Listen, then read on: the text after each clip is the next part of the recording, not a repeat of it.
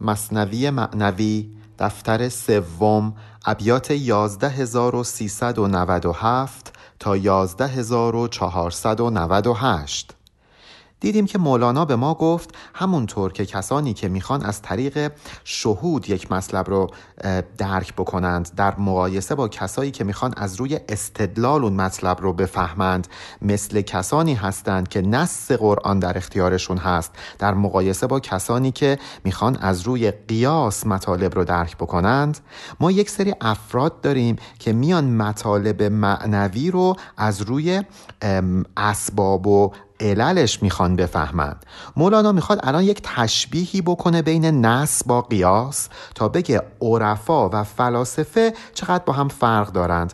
عرفا مستاق کسانی هستند که به نص دسترسی دارند و فلاسفه به کسانی که میرن سراغ قیاس.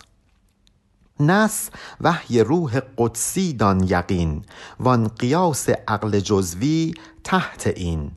این موضوع رو بدون نس مثل وحی روح قدسی میمونه. روح قدسی همون روح القدس یا جبرئیل هست. این رو بدون کسانی که به نس دسترسی دارند انگار بهشون داره وحی میشه از طرف روح القدس.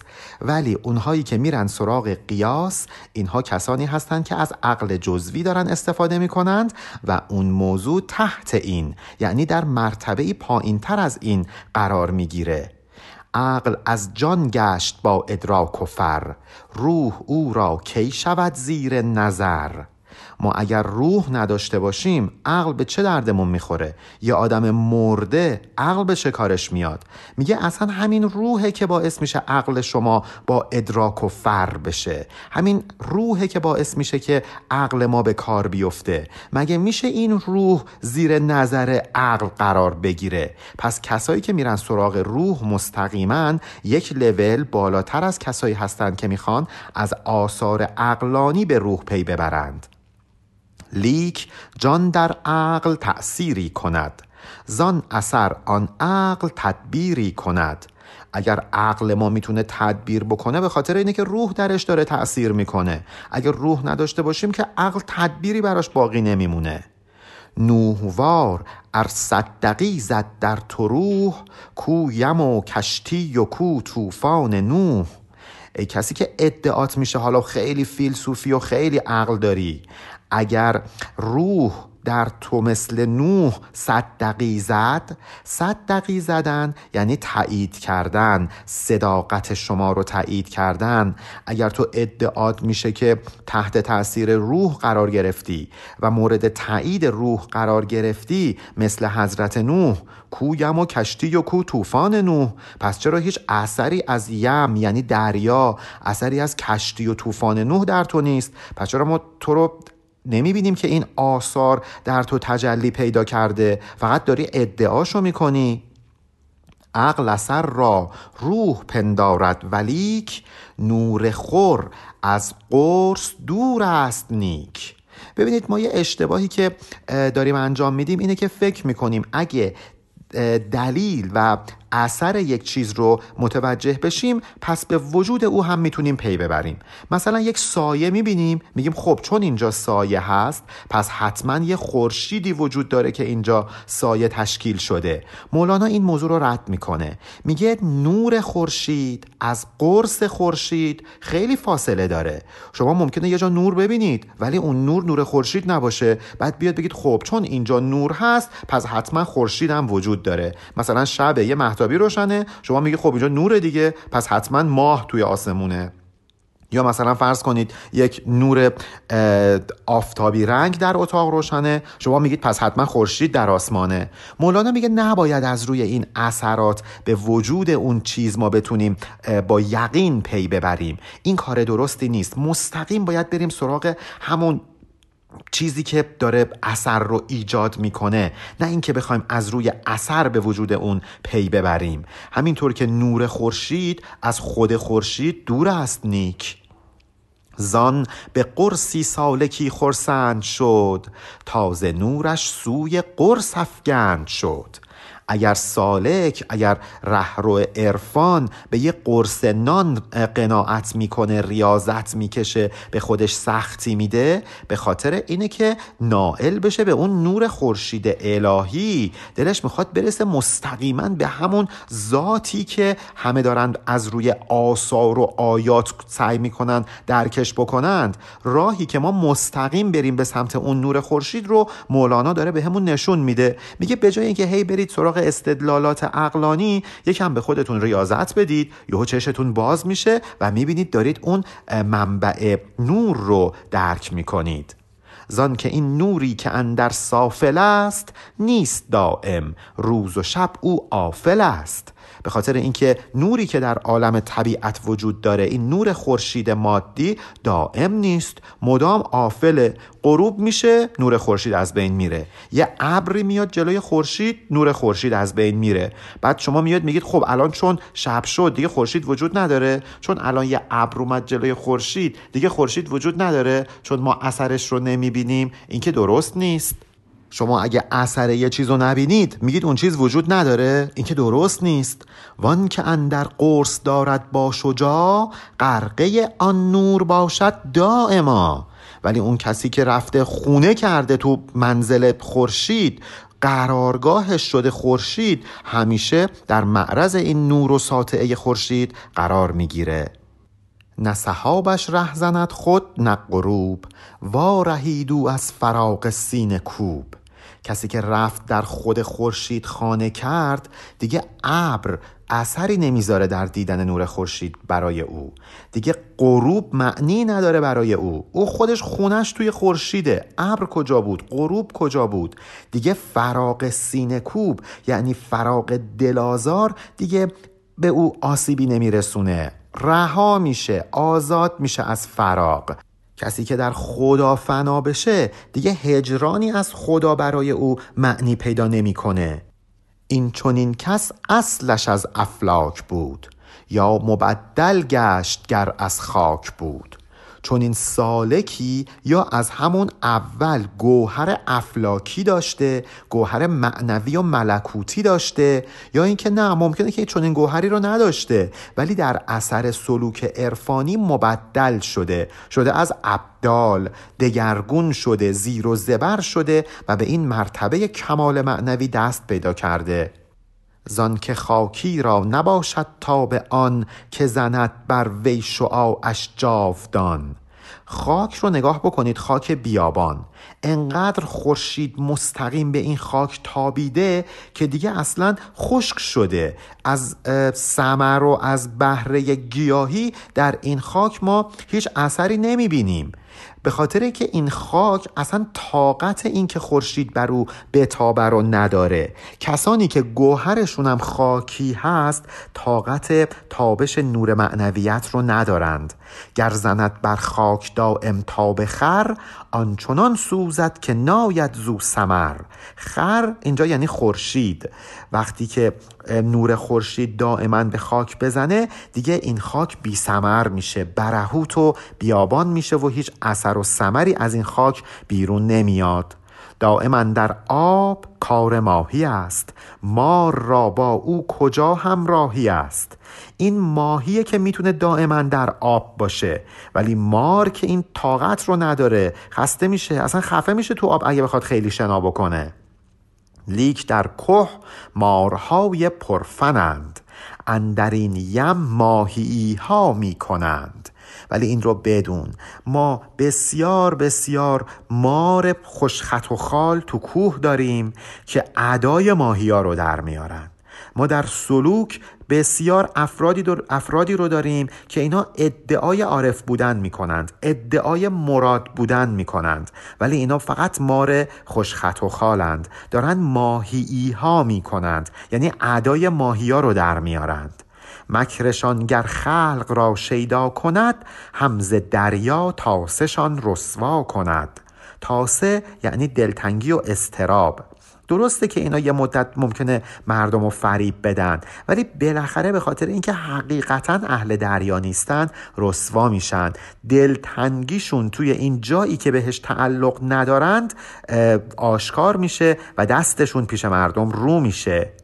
و در این یم ماهیان پرفنند مار را از سحر ماهی می کنند ولی اون کسایی که واقعا ماهی هستند در این دریا در این دریای عرفان و معنویت اون مار صفت ها رو هم تبدیل به ماهی می کنند تبدیل می کنند مبدل می کنند از روی چی؟ از روی سحر. ولی نه اینکه فکر بکنید یک سحر مزموم نه اینجا منظور از سحر اون قدرت معنویت این هاست انگار که دارن جادو می کنند کیمیا می کنند ماهیان قعر دریای جلال بهرشان آموخته سحر حلال.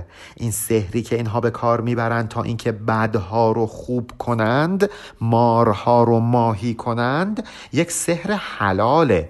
این سحر رو در دریای جلال یعنی در دریای پرشکوه الهی یاد گرفتند. اینا کیا هستند؟ همون انبیا و اولیاء الهی. پس محال از تاب ایشان حال شد. نحس آنجا رفت و نیکو فال شد. کارهایی انجام میدن که در نظر محاله ولی چنان همتی دارند که این کار محال برای اونها ممکن میشه. هر امر ناخجسته و مزموم و شومی که به اینها عرضه بشه چنان نفس گرم و الهی دارند که اون امر ناخجسته میشه یک امر خجسته. اون امر نامبارک میشه یک امر مبارک. مثلا یک فرد کافر میشه یک فرد مؤمن. تا قیامت گر بگویم زین کلام صد قیامت بگذرد وین ناتمام. اگه تا قیامت هم بخوام براتون از این حرفا بزنم درباره اسرار اولیا و انبیاء الهی باز هم حرف من تمومی نخواهد داشت. حالا بیاید اینجا بحث رو تموم کنیم و درباره یک موضوع دیگه صحبت کنیم. انگار که این مطالبی که مولانا بیان می کرده باعث ملالت بعضی از مستمعین شده بود. مولانا حالا می‌خواد بگه که اینطوری که شما دارید گوش می‌دید من نمی‌تونم براتون اون چیزی که می‌خوام رو بیان کنم. یه آدابی داره سر کلاس نشستن. بر ملولان این مکرر کردن است نزد من عمر مکرر بردن است. این حرفایی که من دارم بهتون می‌زنم شاید برای بعضیاتون ملالت آور باشه. بگید که چقدر تکراری حرف می‌زنی؟ مثل اینکه مثلا ما بیایم بگیم چقدر در قرآن اومده گفته این کارو بکنید میرید بهشت اون کارو بکنید میرید جهنم. خب یه بار گفتیم ما فهمیدیم دیگه ولی مولانا میگه اینجوری نیست. اتفاقا یه سری چیزا باید تکرار بشن تا اینکه جا بیفته. ما در بحث آموزش هم یه اصطلاحی داریم به نام recycling که میگیم اگر می‌خواد یه موضوعی رو متوجه بشید باید مدام recycle بکنید. یعنی مدام باید اون رو تکرار بکنید. امروز یه موضوعی رو می‌خونید فردا هم بخونید. یه هفته بعدم بخونید یک ماه بعدم بخونید. اینجوری قشنگ ملکه ذهنتون میشه. نزد من عمر مکرر بردن است. اتفاقا اینها باعث میشه که قلب آدم احیا بشه. عمر آدم اضافه بشه بهش ادامه پیدا بکنه. شم از برق مکرر بر شود. خاک از تاب مکرر زر شود. اصلا هویت شمع اینه که مکررا نورافشانی بکنه. همین که از نورافشانی دست برداره دیگه شمع نیست. شمعی که تموم میشه دیگه به درد نمی‌خوره. خاک در صورتی به طلا تبدیل میشه یعنی به معدن طلا تبدیل میشه که مکررا در تابش در معرض تابش خورشید قرار گرفته باشه. البته این ایده قدما بوده که می‌گفتن اگر دائما خاک در معرض تابش خورشید قرار بگیره تبدیل میشه به معدن طلا.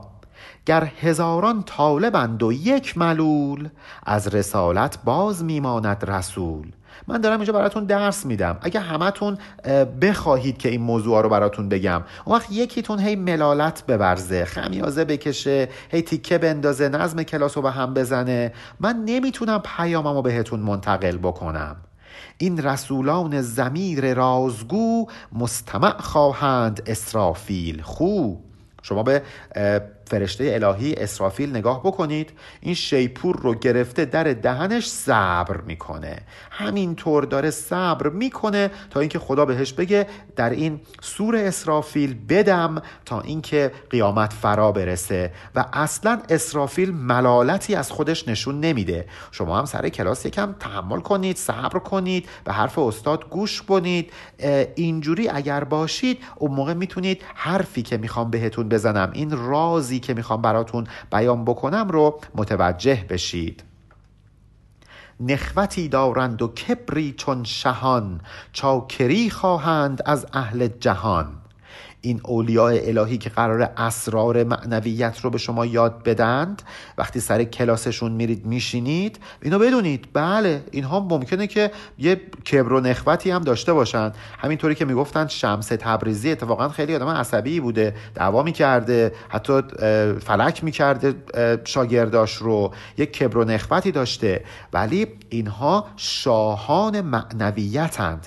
اینها سلاطینند. نه سلطان زمینی موقتی سلطان دائمی سلطان حقیقی. به خاطر همینه که مثل پادشاهان دلشون می‌خواد که جهانیان در مقابل اونها سر تسلیم فرود بیارن به حرفشون گوش بدن. پیامبر رو نگاه بکنید در اوائل اسلام حتی جنگ هم می‌کرد خون هم میریخت. کسی که می‌خواست در مقابل ایشون قد علم بکنه.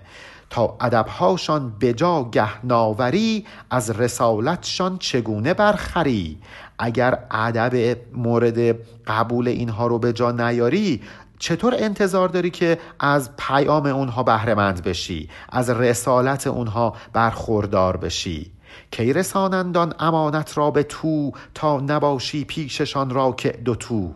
تا وقتی که در مقابل اونها کرنش نکنی تواضع و فروتنی نکنی کی اونها میان امانت رو به تو منتقل می‌کنند؟ یعنی اون امانت الهی اون اسرار الهی رو بهت یاد میدند. حالا یکی اینجا سوال می‌کنه میگه آقا مولانا چقدر داریم ما رو دعوا می‌کنیم؟ ما که همیشه ادب رو در مقابل شما رعایت کردیم. مولانا میگه هر ادبشان کی همی آید پسند کامدندیشان ز ایوان بلند. مگه اینا از یک مقام پایینی هستند که هر جور که دلتون خواست در مقابل اینا رفتار کنید؟ بعد بگید مگه ما چی گفتیم؟ حالا فوقش یه خورده یه حرفی زدیم. ما که داریم ادب و رعایت می‌کنیم.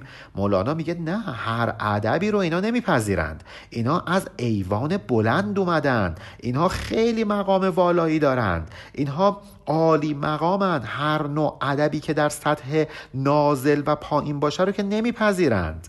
نه گدایانند که از هر خدمتی از تو دارند ای مزور منتی. وقتی یه گدایی میاد مثلا یه پول ناچیزی به یه گدا کمک می‌کنه این گدا اتفاقا کلی هم دعاش می‌کنه.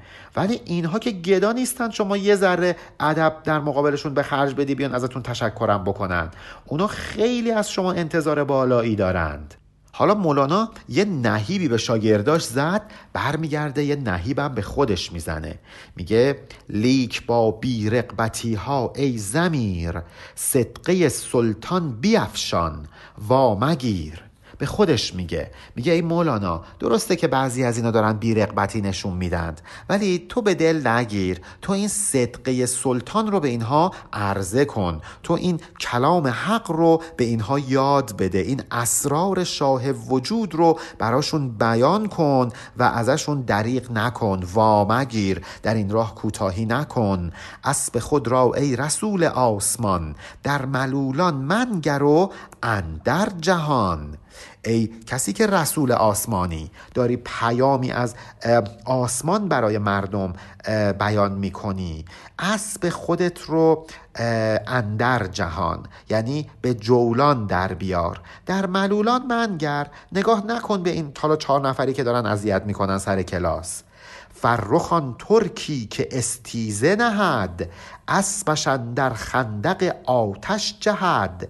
خوش به حال اون ترک اون جنگاور که استیزه نهد که جنگاوری بکنه. فکر نکنید استیزه نهد یعنی جنگو بذاره کنار. نه اتفاقا اینجا برعکس. یعنی بره و به دل میدان جنگ بزنه. اسبشن در خندق آتش جهد. بره با شجاعت در دل آتش. اصلا نترسه. گرم گرداند فرس را آنچنان که کند آهنگ اوج آسمان.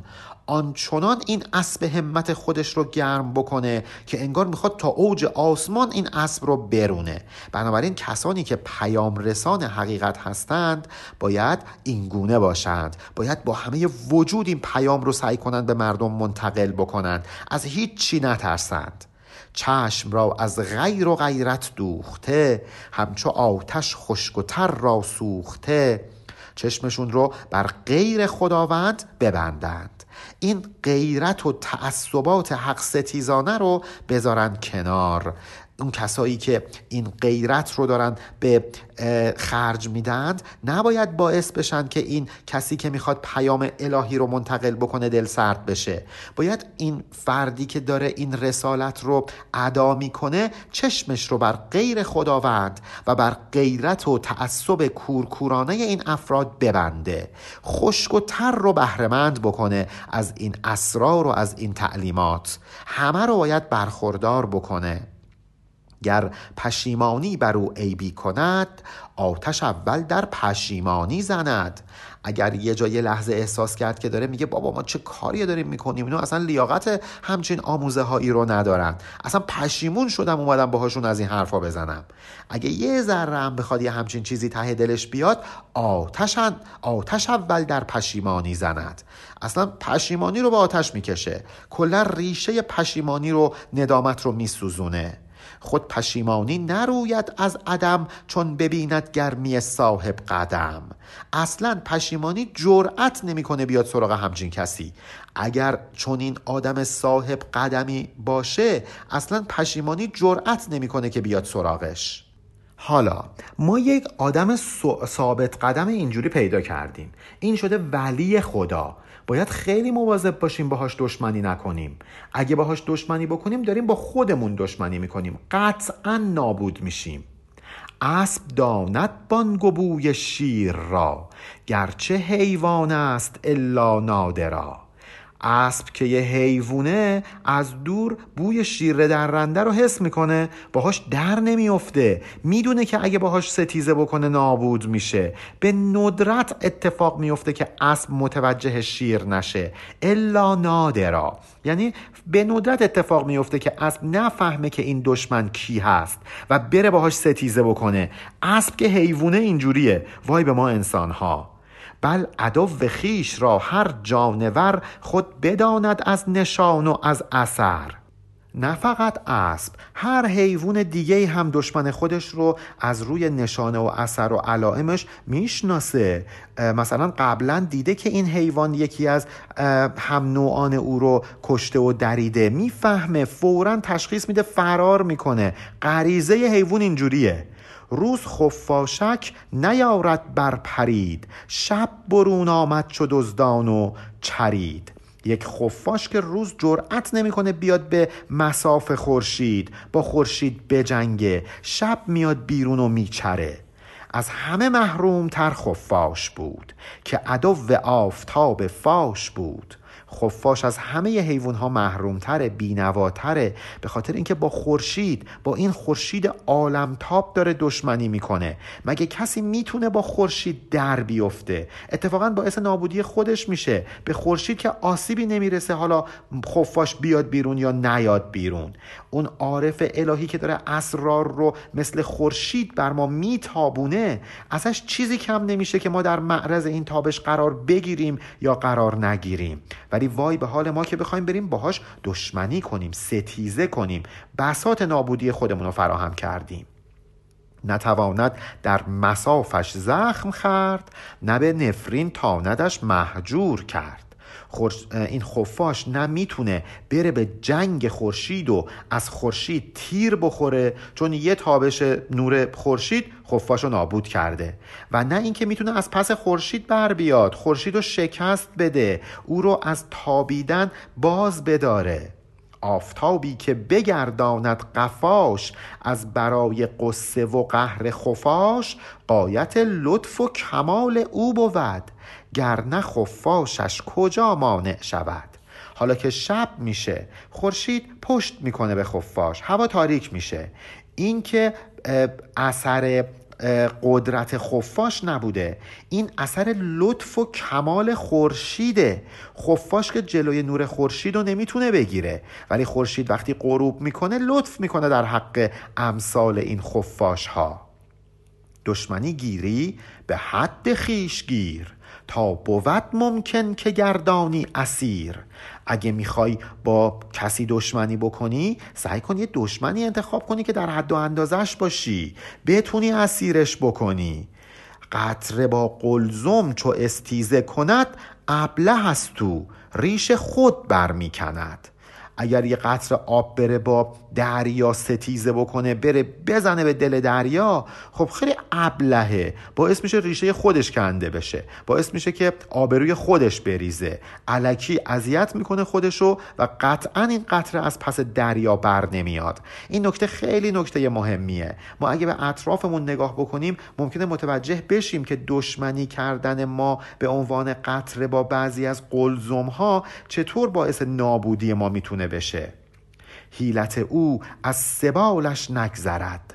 چنبره حجره قمر چون بردرد.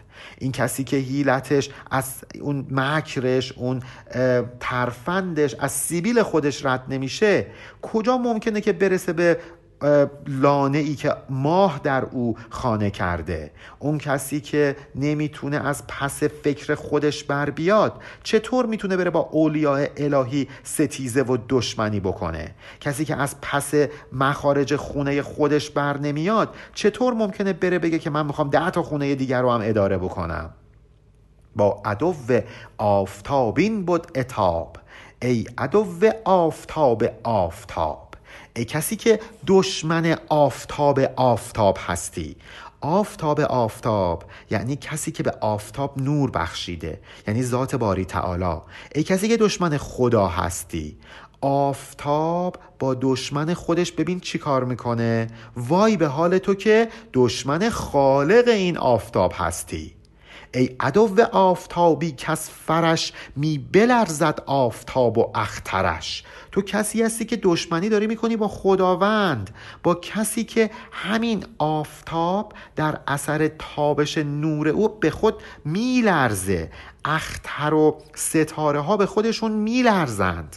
تو عدو او نیی خسم خودی. چه غماتش را که تو هیزم شدی؟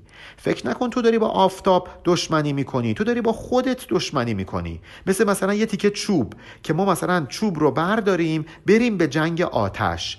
آتش که بهش صدمه ای وارد نمیشه. اون چوب رو هم می‌گیره میسوزونه. اتفاقا قوی تر میشه. وقتی این چوب بره در دل آتش آتش قوی تر میشه. غمی نداره.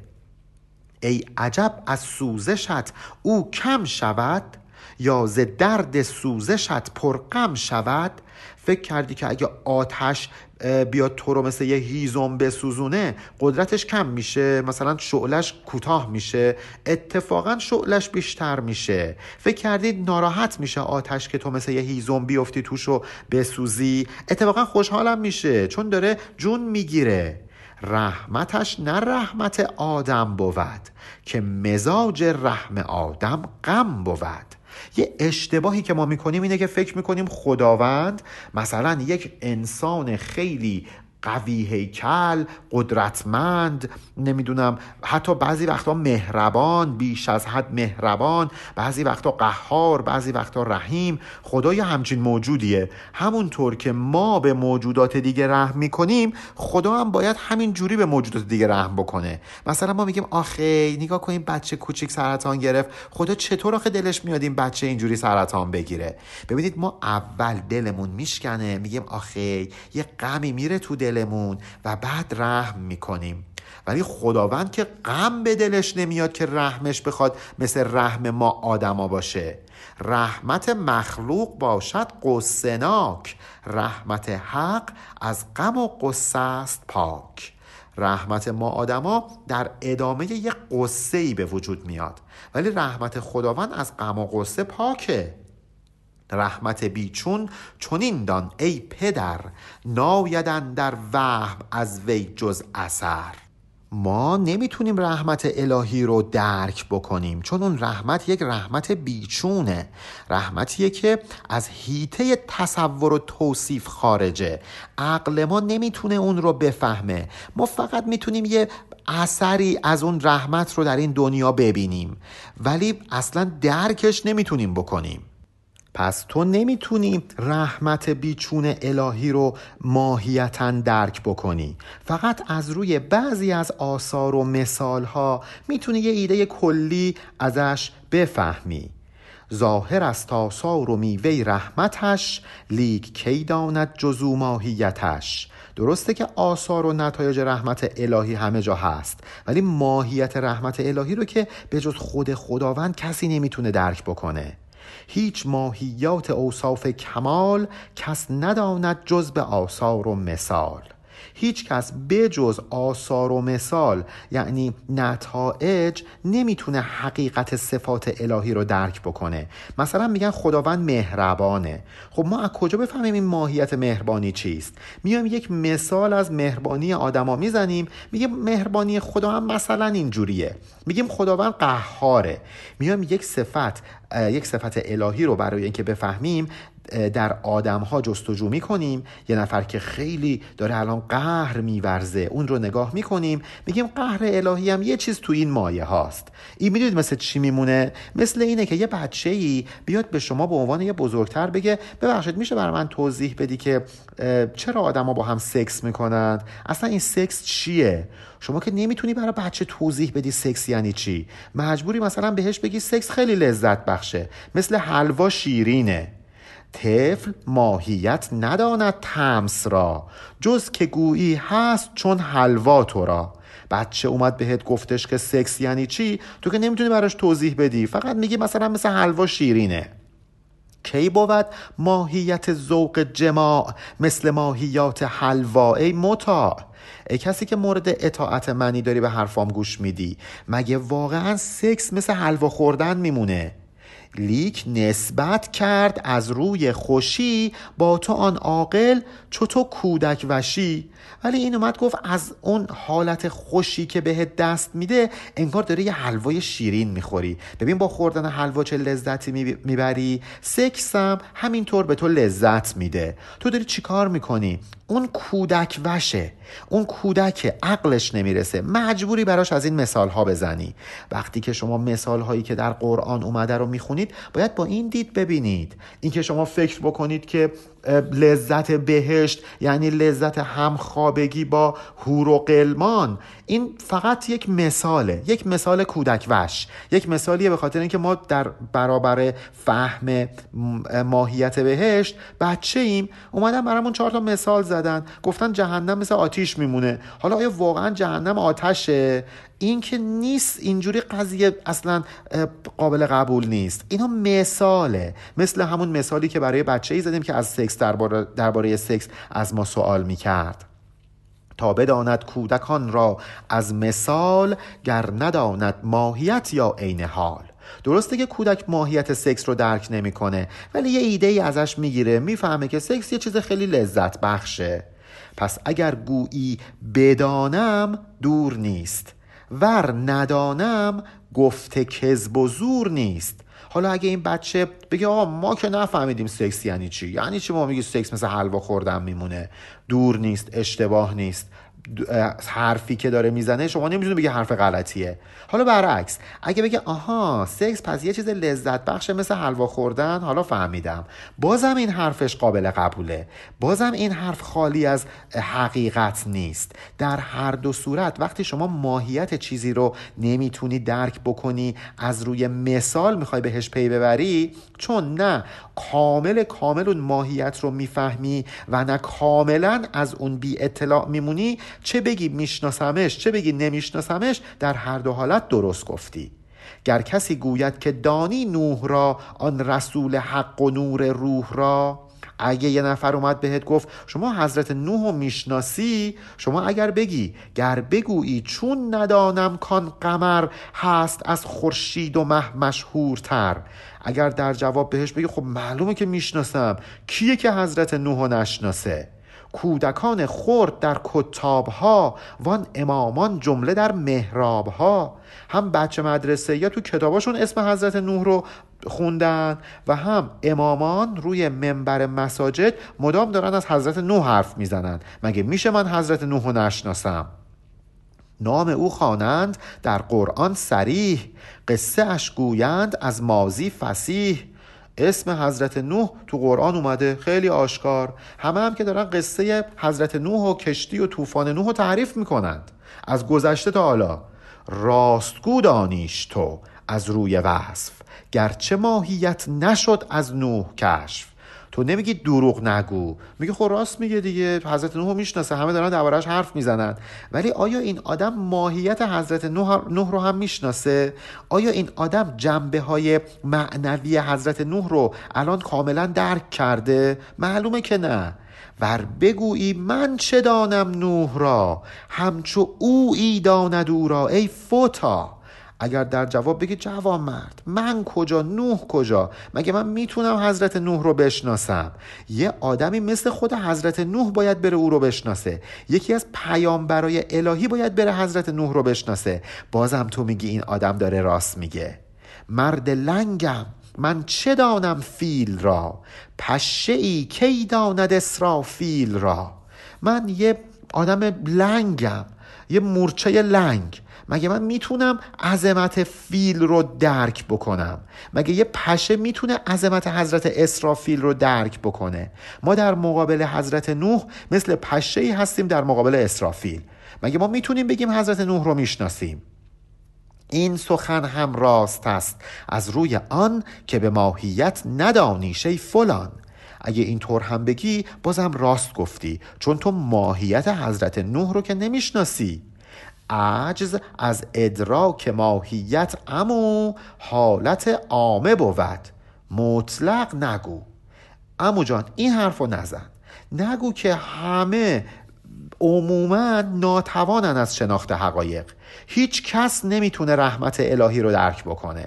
همه ماها در کشف رحمت الهی ناتوانیم. اما جان اینجوری حرف نزن. اتفاقا یه عده هستن که می‌تونن اون ماهیت رو درک بکنند.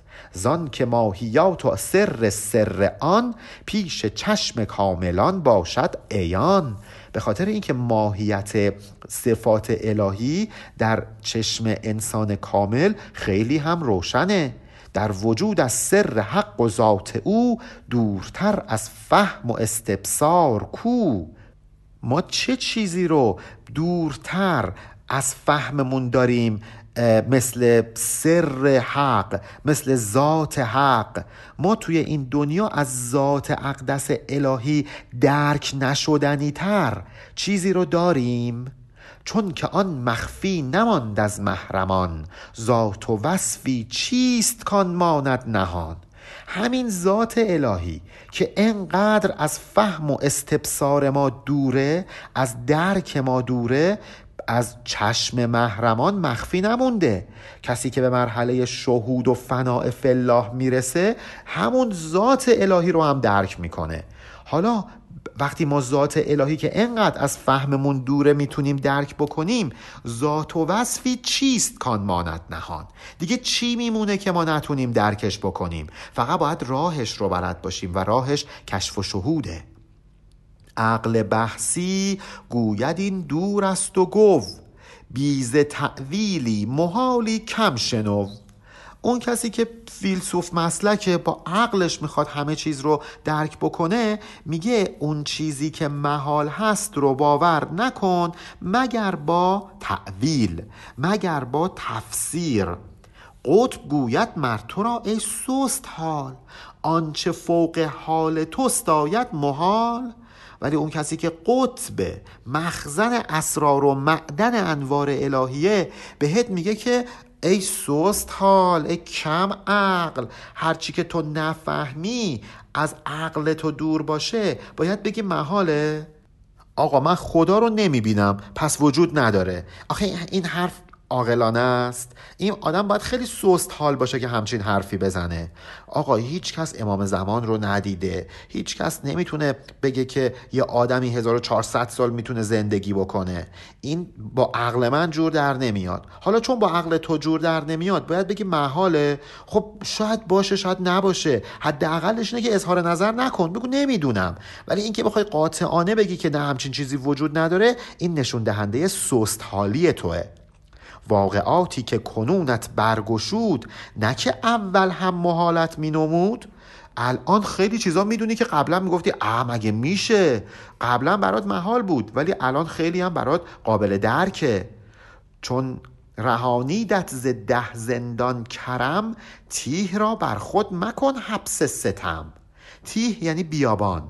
وقتی که تو از ده زندان آزاد شدی یعنی از پنج حس لامسه و بینایی و بویایی و چشایی و بینایی نجات پیدا کردی و از پنج حس درونی و پنج حس باطنیت هم نجات پیدا کردی خودت رو دیگه اسیر عقل نکن. این عقل مثل یه بیابون میمونه. برو به چمنزار. برو به چمنزار معرفت و حقیقت. خودتو اسیر این مجادلات لفظی نکن. اینا مثل بیابون میمونن. برو به بوستان و باغستان شهود و مکاشفه. معرفت حقیقی از شهود قلبی در میاد. نه از عقل جزئی نه از استدلالات فلسفی. حالا اینجا مولانا یه نکته گفته که احساس می‌کنه باید بیشتر توضیح بده. مولانا به ما گفتش که اگه یه نفر به شما بگه که نوحو می‌شناسی چه بگیم بله من نوحو می‌شناسم. چه بگیم نه من نوحو نمی‌شناسم در هر دو صورت درست گفتی. مثلا یکی به شما میگه که فلانی آشپزه. همون شخص میگه نه فلانی آشپز نیست. خب کدوماش درسته؟ تو یه بار داری میگی فلانی آشپزه یه بارم میگی فلانی آشپز نیست. در جواب باید بگیم مثلا در مقابل کسانی که یک آشپز مبتدی هستند ما این آدم رو آشپز می‌دونیم بله. ولی در مقابل یه آشپز حرفه‌ای اصلا این آدم آشپز به حساب نمیاد. پس آشپز نیست. پس بین نفی و اثبات نفی یعنی فلانی آشپز نیست اثبات یعنی فلانی آشپز هست. پس ما می‌تونیم بین نفی و اثبات جمع ایجاد کنیم. یعنی در یک موضوع واحد هم نفی داشته باشیم هم اثبات داشته باشیم. چطور این کار امکان پذیر میشه؟ وقتی که جهات مختلف بشه. یعنی شما داری از جهت یک آشپز مبتدی اینو بررسی می‌کنی یا در جهت یک آشپز خیلی حرفه‌ای. بنابراین نسبت دوتا میشه. نسبت به این آدم نسبت به جهت یک آدم حرفه‌ای آشپز نیست ولی نسبت به جهت یک آدم مبتدی آشپز هست. نفی آن یک چیز و اثباتش رواست. چون جهت شد مختلف نسبت دوتاست بنابراین ما درباره یک چیز می‌تونیم هم نفیش کنیم هم اثباتش کنیم. چرا؟ چون جهت شد مختلف. به خاطر اینکه جهت ما عوض شد نسبتمون اون وقت می‌تونه تغییر بکنه. ما رمیت از رمیت از نسبت است نفی و اثبات است و هر دو مثبت است. ما یه آیه‌ای داریم در قرآن که آیه 17 سوره انفاله به پیامبر خداوند میگه ما رمیت و از رمیت ولکن الله رما. وقتی که تو سنگ پرتاب کردی تو خاک پرتاب کردی تو این کارو نکردی که خدا این کارو کرد. حالا اگر که ما بگیم پیامبر این کارو نکرده پیامبر سنگریزه نریخته بلکه خداوند ریخته حرف درستی زدیم. اگرم بگیم نه خب پیامبر بود دیگه دست پیامبر بود که سنگریزه ریخت. بازم حرف درستی زدیم.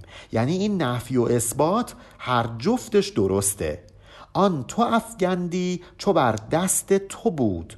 تو نه افگندی که قوت حق نمود.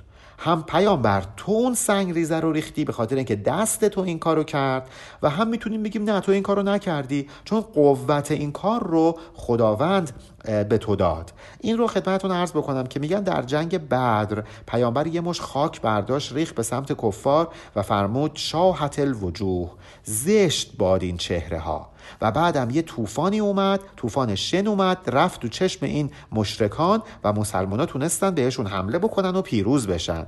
این جریانات در واقع داره به اون داستان اشاره می‌کنه. زور آدمزاد را حدی بود. مشت خاک اشکست لشگر کی شود؟ یه آدمی یه مش داره پر خاک بکنه بپاشه به سمت یه لشکر. اون لشکر نابود میشه. این با عقل جو در میاد. آدمیزاد زورش یه حدی داره. مگه می‌تونه با یه مش خاک لشکر رو شکست بده؟ مشت مشت توست و افگندن زماست زین دو نسبت نفی و اثباتش رواست. درسته که تو مشتی خاک ریختی ولی ما بودیم که اون رو افکندیم. باطنن ما بودیم که این سنگ ریزه ها رو به سمت کفار پخش و پلا کردیم. بنابراین اینجا هم نفی درسته هم اثبات. هم اگر بگیم پیامبر سنگ ریزه نریخت درست گفتیم و هم اگر بگیم پیامبر سنگ ریزه ریخت درست گفتیم. یعرفون الانبیا از دادهم مثل ما لا یشتبه اولادهم. حالا یک آیه در قرآن داریم. آیه 145 سوره بقره. مضمون آیه اینجوری هستش که کفار حضرت رسول رو مثل بچه هاشون میشناختن. بالاخره پیامبر سالها بین اونا زندگی کرده بود. ولی اگر به این کفار می‌گفتیم که شما محمد رو می‌شناسید اونا می‌گفتن نه. ما واقعا اصلا این آدم رو نمی‌شناسیم. این حرفایی که داره می‌زنه واقعا برای ما قابل درک نیست قابل پذیرش نیست.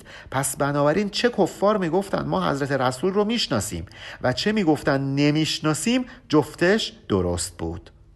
یعرفون الانبیا از دادهم کسایی که ضد پیامبران بودند پیامبرا رو میشناختند مثل ما لا یشتبه اولادهم. یه جوری که فرزندان خودشون رو میشناختن. یعنی همون جوری که فرزنداشون رو موقع شناختن اشتباه نمی گرفتند حضرت رسول رو هم میشناختند انبیا الهی رو هم میشناختند.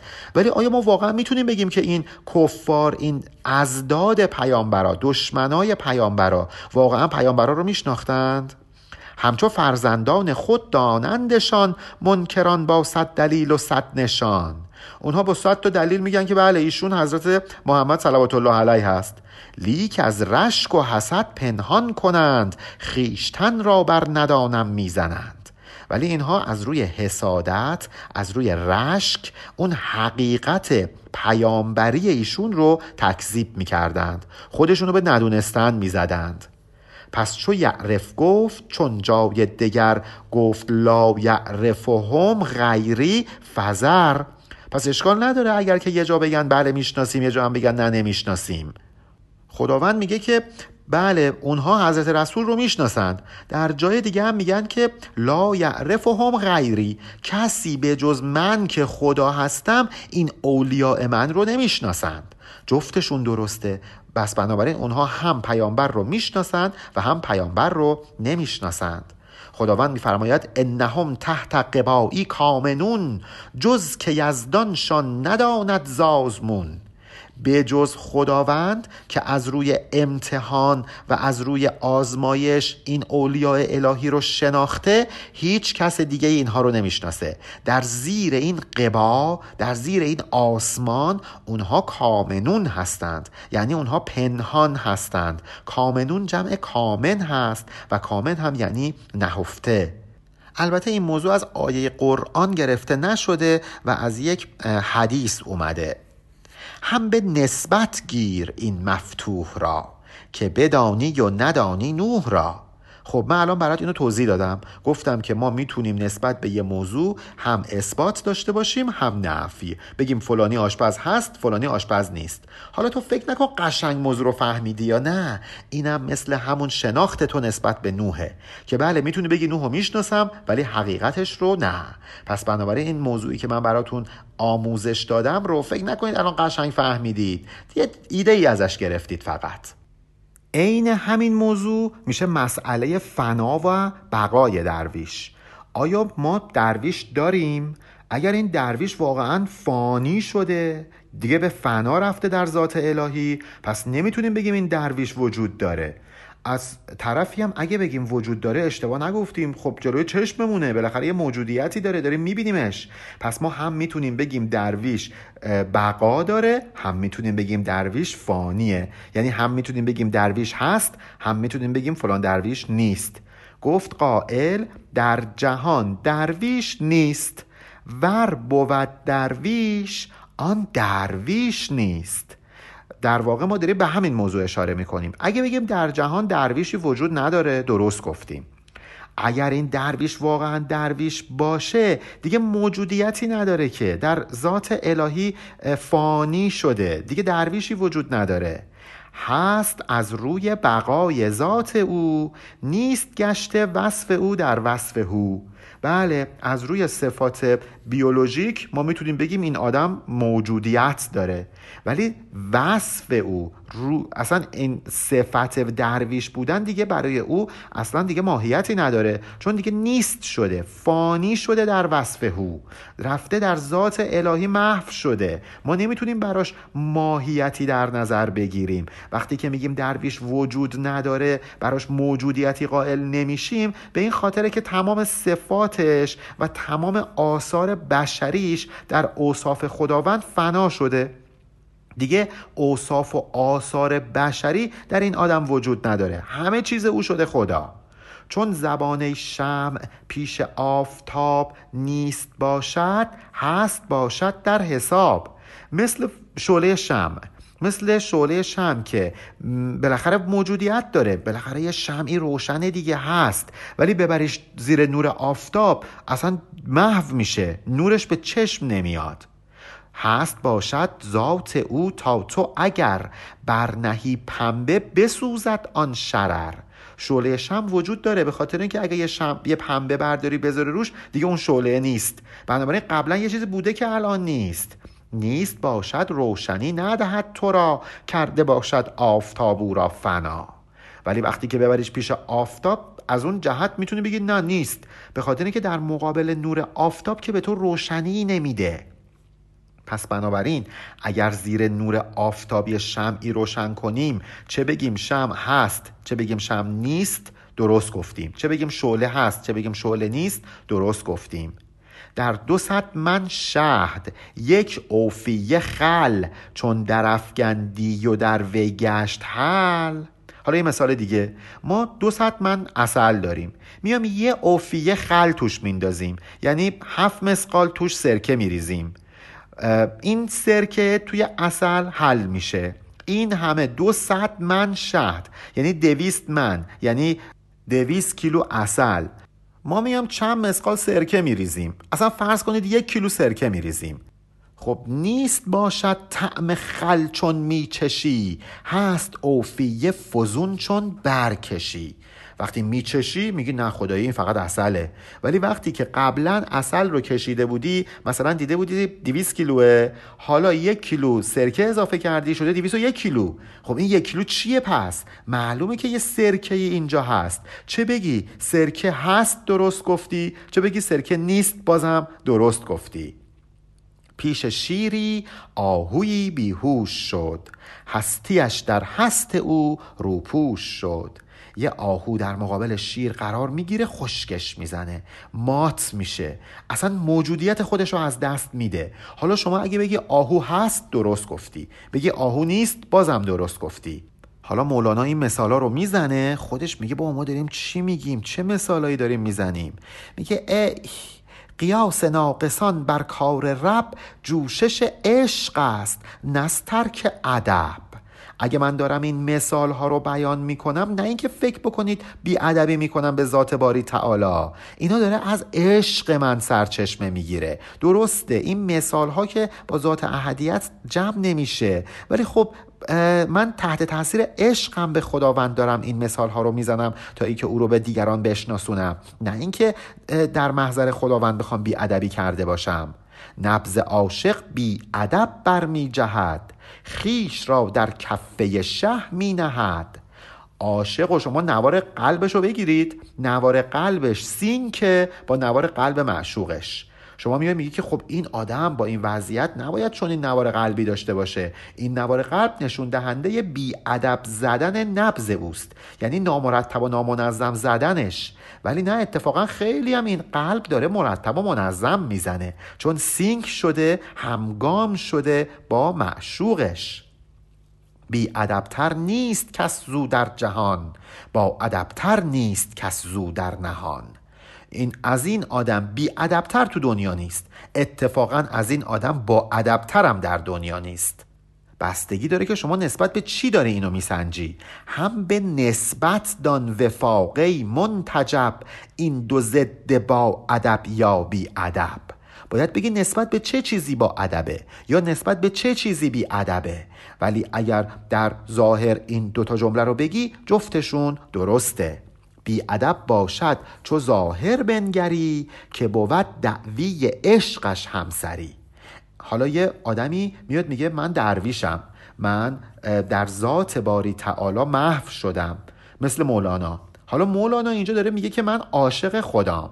یعنی من با خدا فرق می‌کنم دیگه. یه منی وجود داره که عاشقه و یه خدایی وجود داره که معشوقه. پس من و خدا با هم یکی نشدیم. من نمی‌تونم ادعا بکنم که فانی شدم در ذات باری تعالی. چون دارم میگم که من عاشق خدا هستم. پس ما با هم فرق داریم که من تونستم عاشقش بشم. مثل اونجا که می‌گفت این سنا گفتن ز من ترک سناست که این دلیل هستی و هستی خطاست. یعنی اگه من بگم خدایا دست درد نکنه خدایا شکر یعنی من یکی هم خدا یکی دیگه. دارم ازش تشکر می‌کنم. آدم که از خودش تشکر نمی‌کنه. همین تشکر از خدا هم یک جور بیادبیه. ترک سنا هست. اینجا مولانا میگه اینکه یه نفر بگه من عاشق خدا هستم خودش بیادبیه. چون خودش رو جدای از خدا می‌دونه. چون به باطن بنگری دعوی کجاست؟ او و دعوی پیش آن سلطان فناست. ولی اگه به باطنش نگاه بکنی میگه خب اشکال نداره. این آدم داره در ظاهر میگه من عاشق خدا هستم. ولی این ظاهر قضیه است. نه یا بگو که نه تو عاشق خدا نیستی. به خاطر اینکه وقتی بری به عمق وجود او می‌بینی که اون آدم محو شده در ذات باری تعالی. مات زیدٌ زید اگر فاعل بود لیک فاعل نیست کو عاطل بود. یکی میگه مات زیدٌ یعنی زید مرد. از لحاظ دستوری اینجا زید فاعل جمله است. ولی آیا واقعا زید با مردن کاری انجام داده؟ اتفاقا مفعوله. او ز روی لفظ نحوی فاعل است ورنه او مفعول و موتش قاتل است. ما از لحاظ گرامری میگیم فلانی مرد. بله از لحاظ نحوی این آدم میشه فائل ولی از لحاظ حقیقی اتفاقا مفعوله. فائل موت او هست. یعنی مرگ فائل بوده. مرگ قاتل بوده. اون مفعول اون مرده. فائل چه؟ کو چنان مقهور شد فائلی ها جمله از وی دور شد. فائل چیه؟ این آدمی که مرده یه جوری مقهور شده که فائل هیچ کاری دیگه نمی‌تونه باشه.